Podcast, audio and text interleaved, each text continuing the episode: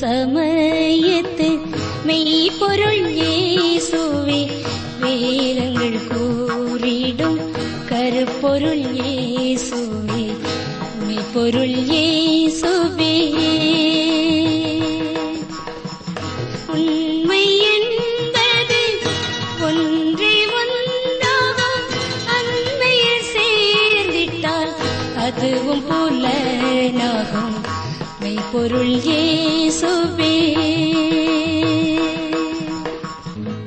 அன்பான சகோதரனே சகோதரியே இக்காலை வேளையில் இவ்வேத ஆராய்ச்சி நிகழ்ச்சிக்கு உங்களை அன்புடன் வரவேற்கிறோம். நீங்கள் திருவசனத்தை கேட்கிறவர்களாய் மாத்திரமல்ல அதன்படி செய்கிறவர்களாயும் இருங்கள். நிச்சயமாய் தேவன் உங்களை ஆசிர்வதிப்பார்.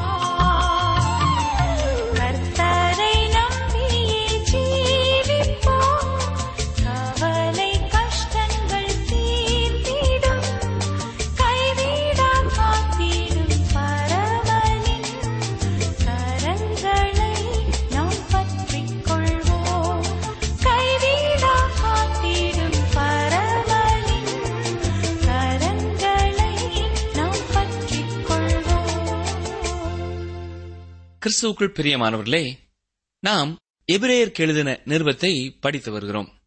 இந்த நிருபமானது ஆதி திருச்சபை நாட்கள் முதல் எல்லாராலும் விரும்பி நேசிக்கப்பட்ட ஒரு நிருபமாகும். இதன் ஆசிரியர் யார் என்ற கேள்விக்குறி இருந்தாலும் இந்த புத்தகத்தின் கருத்துக்கள் மிகவும் சிறந்தவை. ரோமருக்கு எழுதின நிருபம் ரோமாபுரியில் இருந்த எபிரேயர் அல்லாத விசுவாசிகளுக்கு எழுதப்பட்டது. ஆனால் இந்த நிருபம் ரோமாபுரியில் இருந்த எபிரேய விசுவாசிகளுக்கு எழுதப்பட்டிருக்கிறது. ரோமர் நிருபம் கிறிஸ்தவ விசுவாசத்தின் அவசியத்தை குறித்து சொல்கிறது. எபிரேயருக்கு எழுதின நிருபம் கிறிஸ்தவ விசுவாசத்தின் மேன்மையை எடுத்துச் சொல்கிறது. நமது நீதியாகிய இயேசு நமது ரட்சிப்பிற்காக என்ன செய்தார் என்பதை ரோமர் நிருபத்திலே நாம் படிக்கிறோம். இங்கே எபிரேய நிருபத்திலே நமது நீதியாகிய இயேசு கிறிஸ்து யார் என்றும் அவருடைய ஆழ்த்தத்துவம் என்னவென்றும் படிக்கிறோம். அவர் தெய்வத்திலே தெய்வமானவர். மனிதனில் மனிதனானவர். மெய் தேவனில் மெய் தேவனானவர். உண்டாக்கப்படாமல் ஜெனிப்பிக்கப்பட்டவர். பிதாவோடே ஒரே தன்மையுடையவர். நமக்காகவும் நமக்கு ரட்சிப்புண்டாகவும் அவர் மனிதனானார். நமக்காக சிலுவையிலே அறையுண்டு மறித்து அடக்கம் பண்ணப்பட்டு மூன்றாம் நாளிலே உயிர் தெழுந்தார் இதன் வழியாக நமக்கு மீட்பை உண்டு பண்ணினார். நாம் கடந்த நிகழ்ச்சியிலே கர்த்தரா இயேசு கிறிஸ்துவுக்கும் மோசேக்கும் இடையே காணப்படுகின்ற ஒற்றுமைகளையும் வேற்றுமைகளையும் குறித்து சிந்தித்தோம். மோசே தேவனுடைய வீட்டில் எங்கும் உண்மை உள்ள ஊழியக்காரனாக இருந்த போதிலும் மோசே தேவனுடைய குமாரன் என்று அழைக்கப்படவில்லை. மேலும் மோசே கொடுத்த நியாயப்பிரமாணமும் கற்பனைகளும் நம்மை ரட்சிக்காமல் கர்த்தராகிய இயேசு கிறிஸ்துவின் கல்வாரி ரத்தமே நமக்கு பாவ மன்னிப்பை பெற்று தந்திருக்கிறது. நாம் கிறிஸ்துவின் சிலுவையை நோக்கி பார்க்கும் பொழுது நம் உள்ளத்திலே விசுவாசம் வருகிறதா? அல்லது அவிசுவாசம் எழும்புகிறதா?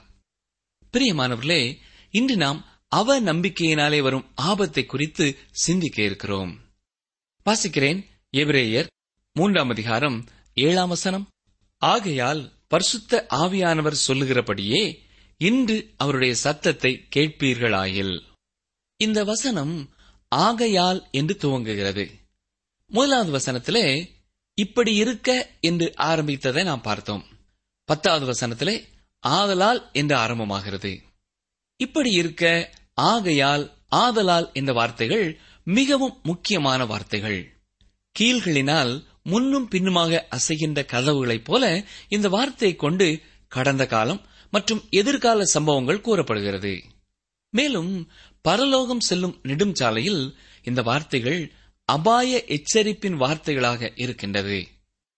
தொடர்ந்து செல்வதற்கு முன்பு முன்னும் பின்னுமாக பார்த்து செல்ல வேண்டும்.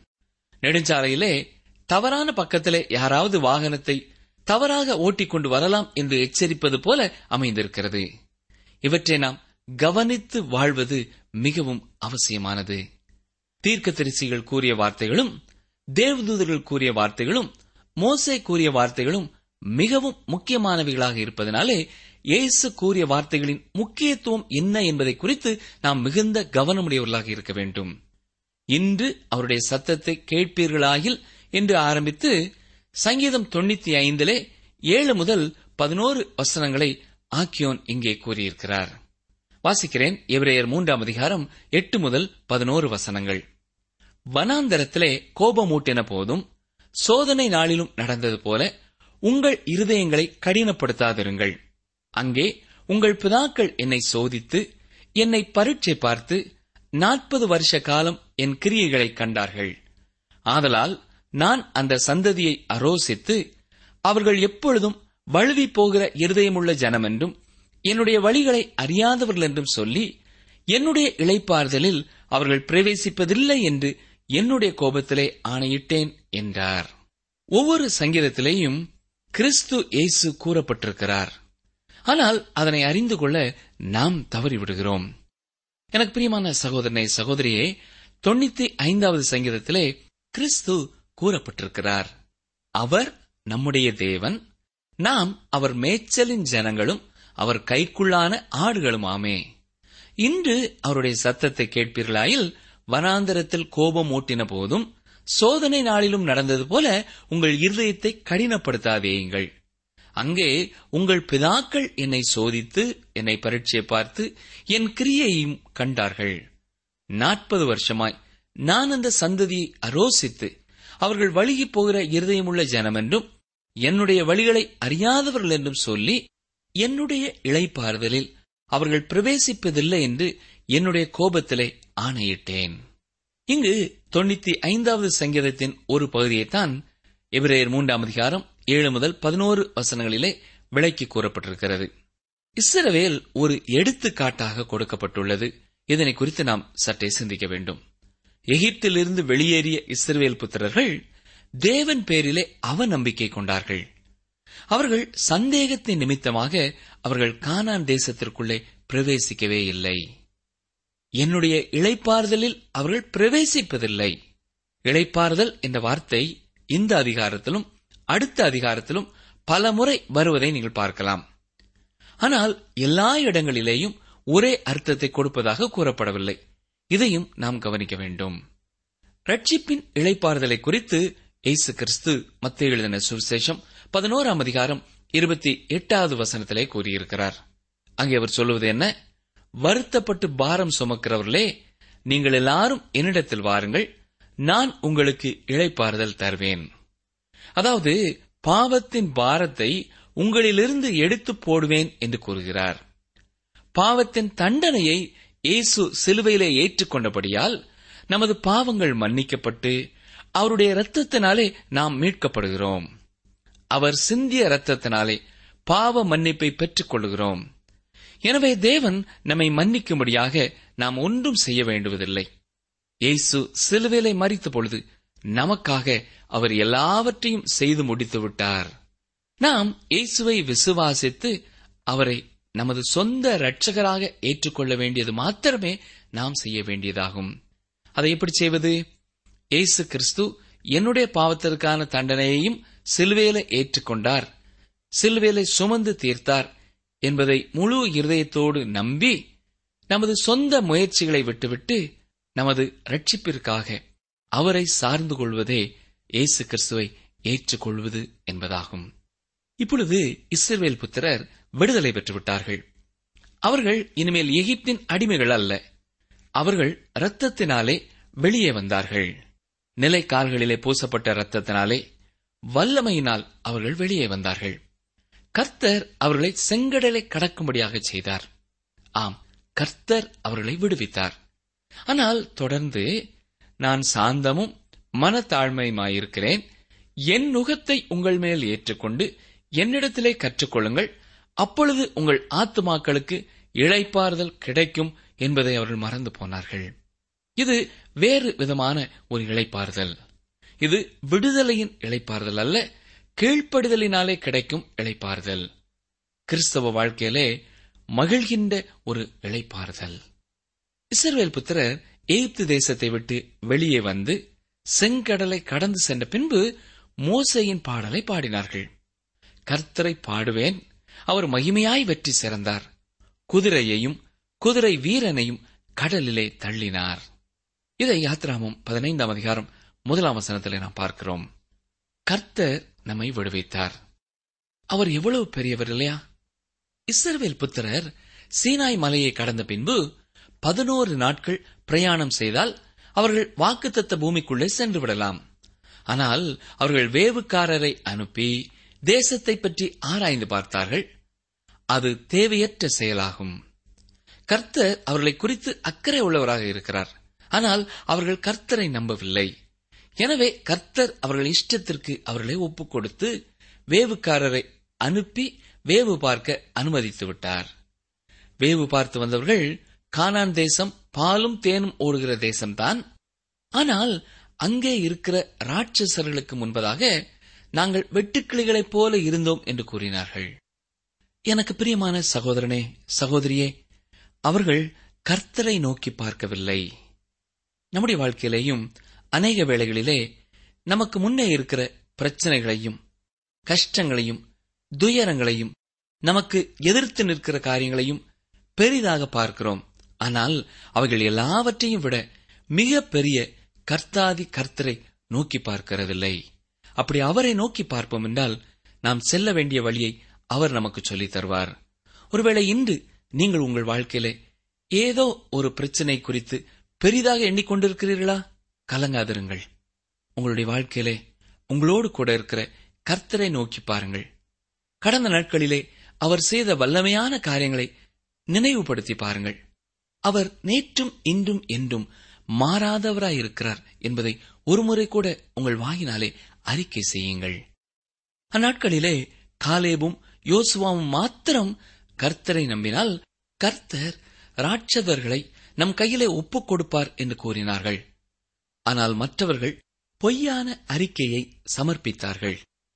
ஆனால் ஜனங்கள் பெரும்பான்மையானவர்கள் கூறிய அறிக்கையையே ஏற்றுக்கொண்டார்கள். எனவே சில நாட்களிலே சென்றடைய வேண்டிய இடத்திற்கு நாற்பது ஆண்டுகள் பிரயாணம் செய்து சேர்ந்தார்கள். காரணம் என்ன? அவநம்பிக்கை அவிசுவாசம். அருமையானவர்களே இன்று நமது விசுவாச வாழ்க்கையிலையும் நாம் விசுவாசிக்கும் பொழுது கர்த்தர் தரும் விடுதலை வாழ்க்கையை துரிதமாக பெற்றுக்கொள்ள முடியும். இன்று அநேகருடைய தோல்விகளுக்கும் துன்பங்களுக்கும் அவிசுவாசம்தான் ஒரு முக்கிய காரணமாயிருக்கிறது. உங்களுடைய வாழ்க்கையில சற்றே உங்கள் வாழ்க்கையை ஆராய்ந்து பாருங்கள். கர்த்தரை நீங்கள் விசுவாசிக்க வேண்டிய அளவு ஒவ்வொரு காரியத்திலையும் விசுவாசிக்கிறீர்களா? அல்லது உங்கள் சொந்த அனுபவங்களையும் மற்றவர்கள் கூறுகிற காரியங்களையுமே கவனித்துக் கொண்டிருக்கிறீர்களா?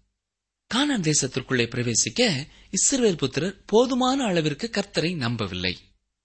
எகிப்து தேசத்தை விட்டு வெளியே வருகிற அளவிற்கு கர்த்தரை நம்பினார்கள். ஆனால் கானான் தேசத்திற்குள்ளே பிரவேசிக்கும் அளவிற்கு அவர்கள் கர்த்தரை நம்பவில்லை. அவிசுவாசத்தின் மக்கள் அனைவரும் அந்த வனாந்தரத்திலேயே மறைத்த பின்பு அவர்களுடைய பிள்ளைகள் வாக்குத்தத்தம் பண்ணப்பட்ட தேசத்திற்குள்ளே பிரவேசிப்பார்கள் என்று கர்த்தர் கூறினார் என்று பார்க்கிறோம். அதற்கு பின்பு யோசுவாவினாலே அடுத்த தலைமுறையினர் கானான் தேசத்திற்குள்ளே பிரவேசிக்கிறார்கள். அடுத்ததாக அவர்கள் யோர்தானை கடக்க வேண்டியதாக இருந்தது. ஆசாரியர்கள் கர்த்தரின் பிரசனத்தின் அடையாளமாயிருந்த அந்த உடன்படிக்கை பெட்டியை தங்கள் தோள்களிலே சுமந்து சென்றார்கள். யோர்தான் நதியின் தண்ணீரிலே அவர்கள் கால்கள் பட்ட மாத்திரத்தில் யோர்தான் நதி இரண்டாக பிரிந்தது. சகல ஜனங்களும் யோர்தானை கடந்து தீர்மளவும் கர்த்தருடைய உடன்படிக்கை பெட்டியை சுமக்கிற ஆசாரியர்கள் யோர்தானின் நடுவிலே தண்ணீர் இல்லாத தரையிலே காலூன்றி நிற்கும் பொழுது இஸ்ரவேலர் எல்லாரும் தண்ணீரற்ற உலர்ந்த தரை வழியாய் கடந்து போனார்கள். இதை யோசுவா மூன்றாம் அதிகாரம் பதினேழாம் வசனத்திலே நாம் பார்க்கிறோம். தொடர்ந்து அங்கே நடைபெற்றது என்ன என்று சற்றே கவனியுங்கள். வாசிக்கிறேன். யோசுவா நான்காம் அதிகாரம் முதலாம் வசனம் முதல்.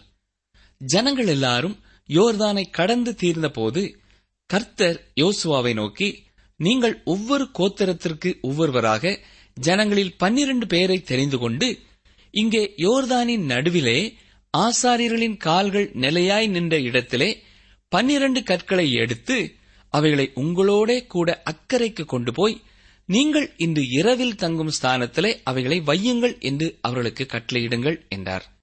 அப்பொழுது யோசுவா இஸ்ரவேல் புத்திரரில் ஒவ்வொரு கோத்திரத்திற்கு ஒவ்வொருவராக ஆயத்தப்படுத்தியிருந்த பனிரண்டு பேரை அழைத்து அவர்களை நோக்கி நீங்கள் யோர்தானின் மத்தியில் உங்கள் தேவனாய கர்த்தரின் பெட்டிக்கு முன்பாக கடந்து போய் உங்களுக்குள்ளே ஒரு அடையாளமாயிருக்கும்படிக்கு இஸ்ரவேல் புத்திரருடைய கோத்திரங்களின் இலக்கத்திற்கு சரியாக உங்களில் ஒவ்வொருவன் ஒவ்வொரு கல்லை தன் தோளின் மேல் எடுத்துக்கொண்டு போங்கள்.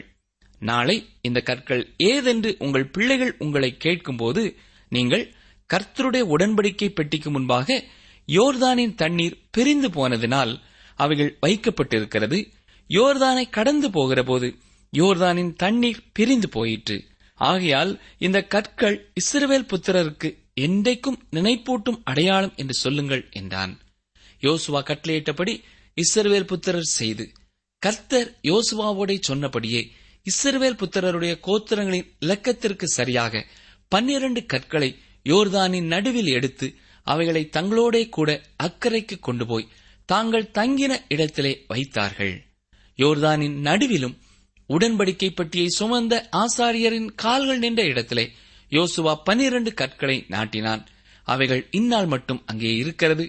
மோசே யோசுவாவுக்கு கட்டளையிட்டிருந்த எல்லாவற்றின்படியும் ஜனங்களுக்கு சொல்லும்படி கர்த்தர் யோசுவாவுக்கு கட்டளையிட்டவைகளை எல்லாம் செய்து முடியும் மட்டும் பெட்டியை சுமக்கிற ஆசாரியர்கள் யோர்தானின் நடுவே நின்றார்கள். ஜனங்கள் தீவிரித்து கடந்து போனார்கள்.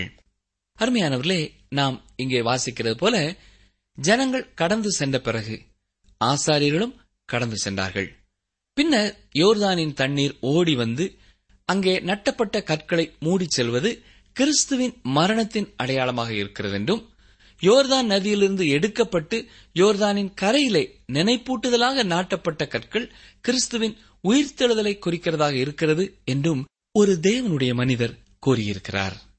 அப்போஸ்தலனாகிய பவுல் இதை குறித்து ரோமர் ஆறாம் அதிகாரம் ஆறாம் வசனத்தில் என்ன சொல்கிறார் பாருங்கள்.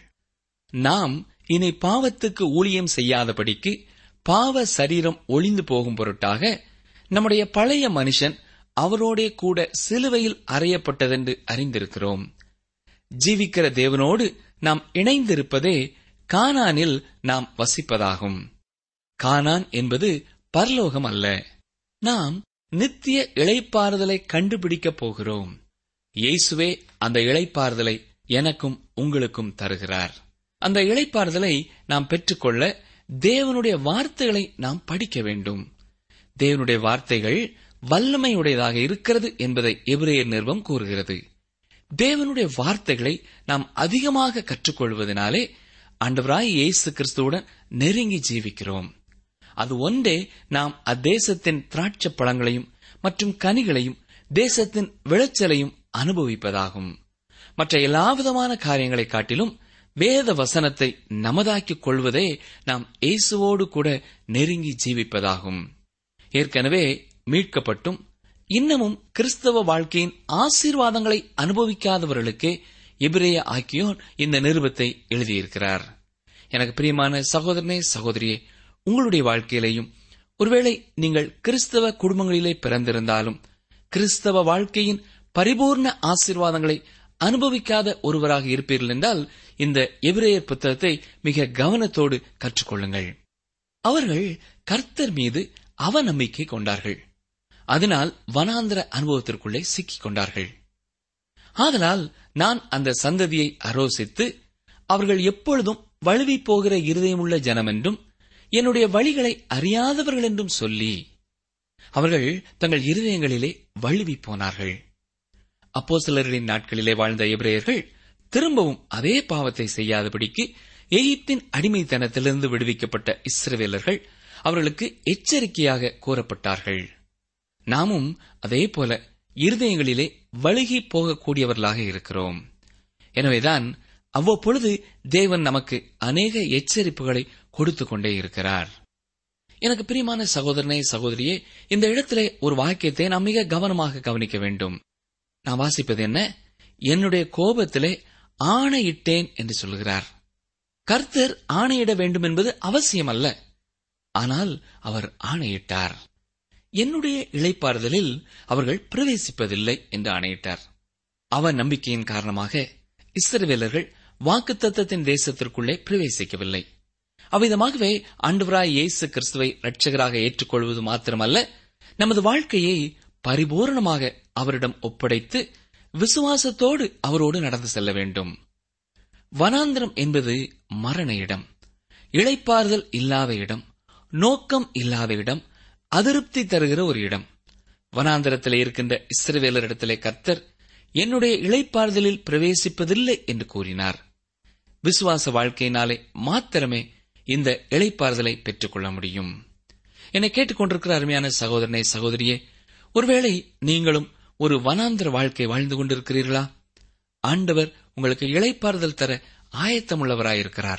ஆனால் அவர் உங்களிலே எதிர்பார்க்கிற ஒரே ஒரு காரியம் நீங்கள் பரிபூர்ணமாய் அவருடைய வார்த்தைகளை விசுவாசிக்க வேண்டும் என்பதைத்தான். நாம் இன்று அவருடைய சத்தத்தை கேட்போமானால் அதை அசட்டை பண்ணக்கூடாது. அவருக்கு கீழ்ப்படியாதபடிக்கு நம்முடைய இருதயத்தை கடினப்படுத்திவிடக்கூடாது. நாம் இயேசு கிறிஸ்துவின் சத்தத்தை கேட்டவுடனேயே கீழ்ப்படிய அழைக்கப்படுகிறோம். நாம் அவருடைய சத்தத்தை கேட்டு இன்றே நம்முடைய வாழ்க்கையை சீர்படுத்த அழைக்கப்படுகிறோம். நாளை என்பது மிகவும் கால தாமதமான ஒன்றாகும். ஆண்டவர் உணர்த்தும் பாவங்களை குறித்து நாம் நம்முடைய இருதயத்தை கடினப்படுத்தாமல் மென்மையாக ஏற்றுக்கொள்ள வேண்டும். ஏனென்றால் இருதய கடினமே எல்லா பாவங்களுக்கும் அடிப்படையானதாக இருக்கிறது. அடுத்ததாக இந்த காரியங்களுக்கு ஒரு எடுத்துக்காட்டையும் தேவன் நம் முன் வைத்து எச்சரிக்கிறதை பார்க்கிறோம். இஸ்ரவேல் மக்களுடைய முன்னோர்களையும் அவர்களுக்கு ஏற்பட்ட காரியங்களையும் நமக்கு எச்சரிப்புண்டாகும்படி இங்கே எழுதி வைத்திருக்கிறார். சோதனைகள் வரும்பொழுது நாம் அநேக வேளைகளிலே தேவனுக்கு எதிராகவே செயல்பட்டு விடுகிறோம். அவருக்கு எதிராக கலகத்திலே இறங்கி அவரை கோபமூட்டி விடுகிறோம். அப்படி இல்லாமல் அவருக்கு கீழ்ப்படிந்து செல்ல நாம் அழைக்கப்பட்டிருக்கிறோம். மற்றவர்கள் வாழ்க்கையிலே காணப்படுகிற பாவங்களும் அதனாலே வந்த விளைவுகளும் நமக்கு எச்சரிக்கையாக இருக்க வேண்டும். பிரியமானவர்களே நாம் இங்கே தியானித்த முன்னோர்களின் மீறுதல் மற்றும் அதற்கு வந்த தண்டனை நம்மை அப்படிப்பட்ட தீய வழிகளிலே செல்வதை தடுக்கிறதா இருக்க வேண்டும் என்று தேவன் எதிர்பார்த்துத்தான் இதை நமக்கு எழுதி தந்திருக்கிறார். இந்த முன்னோர்களின் பாவங்கள் என்ன தெரியுமா? அவர்கள் தேவனை விசுவாசிக்கவில்லை. மோசைக்கு எதிராக முறுமுறுத்தார்கள். தேவனுடைய சத்தத்திற்கு கீழ்ப்படியவில்லை. இந்த பாவங்கள் பிறப்பதற்கு ஊற்றுக்கண் போல அவருடைய இருதயம் காணப்பட்டது. அவர்கள் இருதயத்திலே தவறிழைத்தார்கள் அது அவர்களுடைய உதடுகளிலேயும் அவர்களது வாழ்க்கையிலேயும் அநேக பாவங்களை பிறப்பித்துக் கொண்டே இருந்தது. தேவன் அவர்களுக்கு முன்னே நடந்து சென்ற போதும் அவருடைய வழிகளை அறியாமற் போனார்கள். இந்நாட்களிலும் பலரது வாழ்க்கையிலே தேவ தண்டனையை நீங்கள் கவனித்திருப்பீர்கள் என்றால் அவை உங்களுக்கு கூறும் செய்தி உங்களுக்கு புரிகிறதா? அருமையானவர்களே இன்று உங்கள் இருதயம் தேவனுக்கு முன்பாக எப்படி இருக்கிறது என்பதை சற்றே எண்ணி பாருங்கள். மற்றவர்களுடைய வாழ்க்கையில் இருந்து நாம் பாடங்களை கற்றுக்கொள்கிறோமா? இல்லாவிட்டால் அவைகளை அறிந்திருந்தும் அதை குறித்து ஆழமாக சிந்தியாமல் அசட்டையாக இருந்து விட்டோமா இந்நாட்களிலே கர்த்தர் எதை குறித்து உங்களோடு கூட பேசுகிறாரோ அந்த காரியங்களிலே அவருக்கு கீழ்ப்படியுங்கள். அப்பொழுது நிச்சயம் உங்களுக்கும் பரிபூர்ணமான ஒரு வாழ்க்கையை கர்த்தர் தந்தருளுவார். ஜெபிப்போமா? எங்களை அதிகமாக நேசிக்கிற எங்கள் ஜீவனுள்ள தேவனாய கர்த்தாவே இஸ்ரவேல் ஜனங்களுடைய வாழ்க்கையிலே நடைபெற்ற காரியம் எங்களுக்கு ஒரு எச்சரிப்பாக கொடுக்கப்பட்டதற்காக நன்றி செலுத்துகிறோம். அவர்களைப் போல நாங்களும் உம்மை அறிந்திருந்தும் உம்மை கோபப்படுத்தாமல் அன்றுவரே உடைய வார்த்தைகளுக்கு அவ்வப்பொழுது கீழ்ப்படிய எங்களுக்கு உதவி செய்யும். குறிப்பாக எங்கள் வாழ்க்கையிலே எந்த பகுதியிலே நாங்கள் விசுவாசத்திலே குறைவாக காணப்படுகிறோமோ அந்த பகுதிகளிலே நிறைவான விசுவாசத்தை எங்களுக்கு தாரும். நிலையான விசுவாசத்தை எங்களுக்கு தாரும். நாங்கள் உண்மை சார்ந்து கொண்டு உம்முடைய கரத்திலே நீர் வாக்கு பண்ணியிருக்கும் ஆசீர்வாதங்களை இலவசமாக பெற்றுக்கொள்ள ஒவ்வொருவரையும் தொடர்ந்து நீர் வழி நடத்தும். ஏசு கிறிஸ்துவ நாமத்தினாலே தாழ்மையோடு ஜபிக்கிறோம் பிதாவே. ஆமேன். நீங்கள் தொடர்பு கொள்ள வேண்டிய எமது முகவரி வேத ஆராய்ச்சி டி டபிள்யூ ஆர் தபால் பெட்டி எண் நூற்று முப்பத்தி நான்கு திருநெல்வேலி இரண்டு தமிழ்நாடு. எங்கள் தொலைபேசி எண் தொன்னூற்று நான்கு நாற்பத்தி இரண்டு இருபத்தி ஐந்து இருபத்தி ஆறு இருபத்தி ஏழு மற்றும் ஒரு தொலைபேசி எண் ஒன்பது ஐந்து எட்டு ஐந்து நான்கு ஆறு பூஜ்ஜியம் நான்கு ஆறு பூஜ்ஜியம். எங்கள் இமெயில் முகவரி Tamil TDP at radio eight eight two dot com.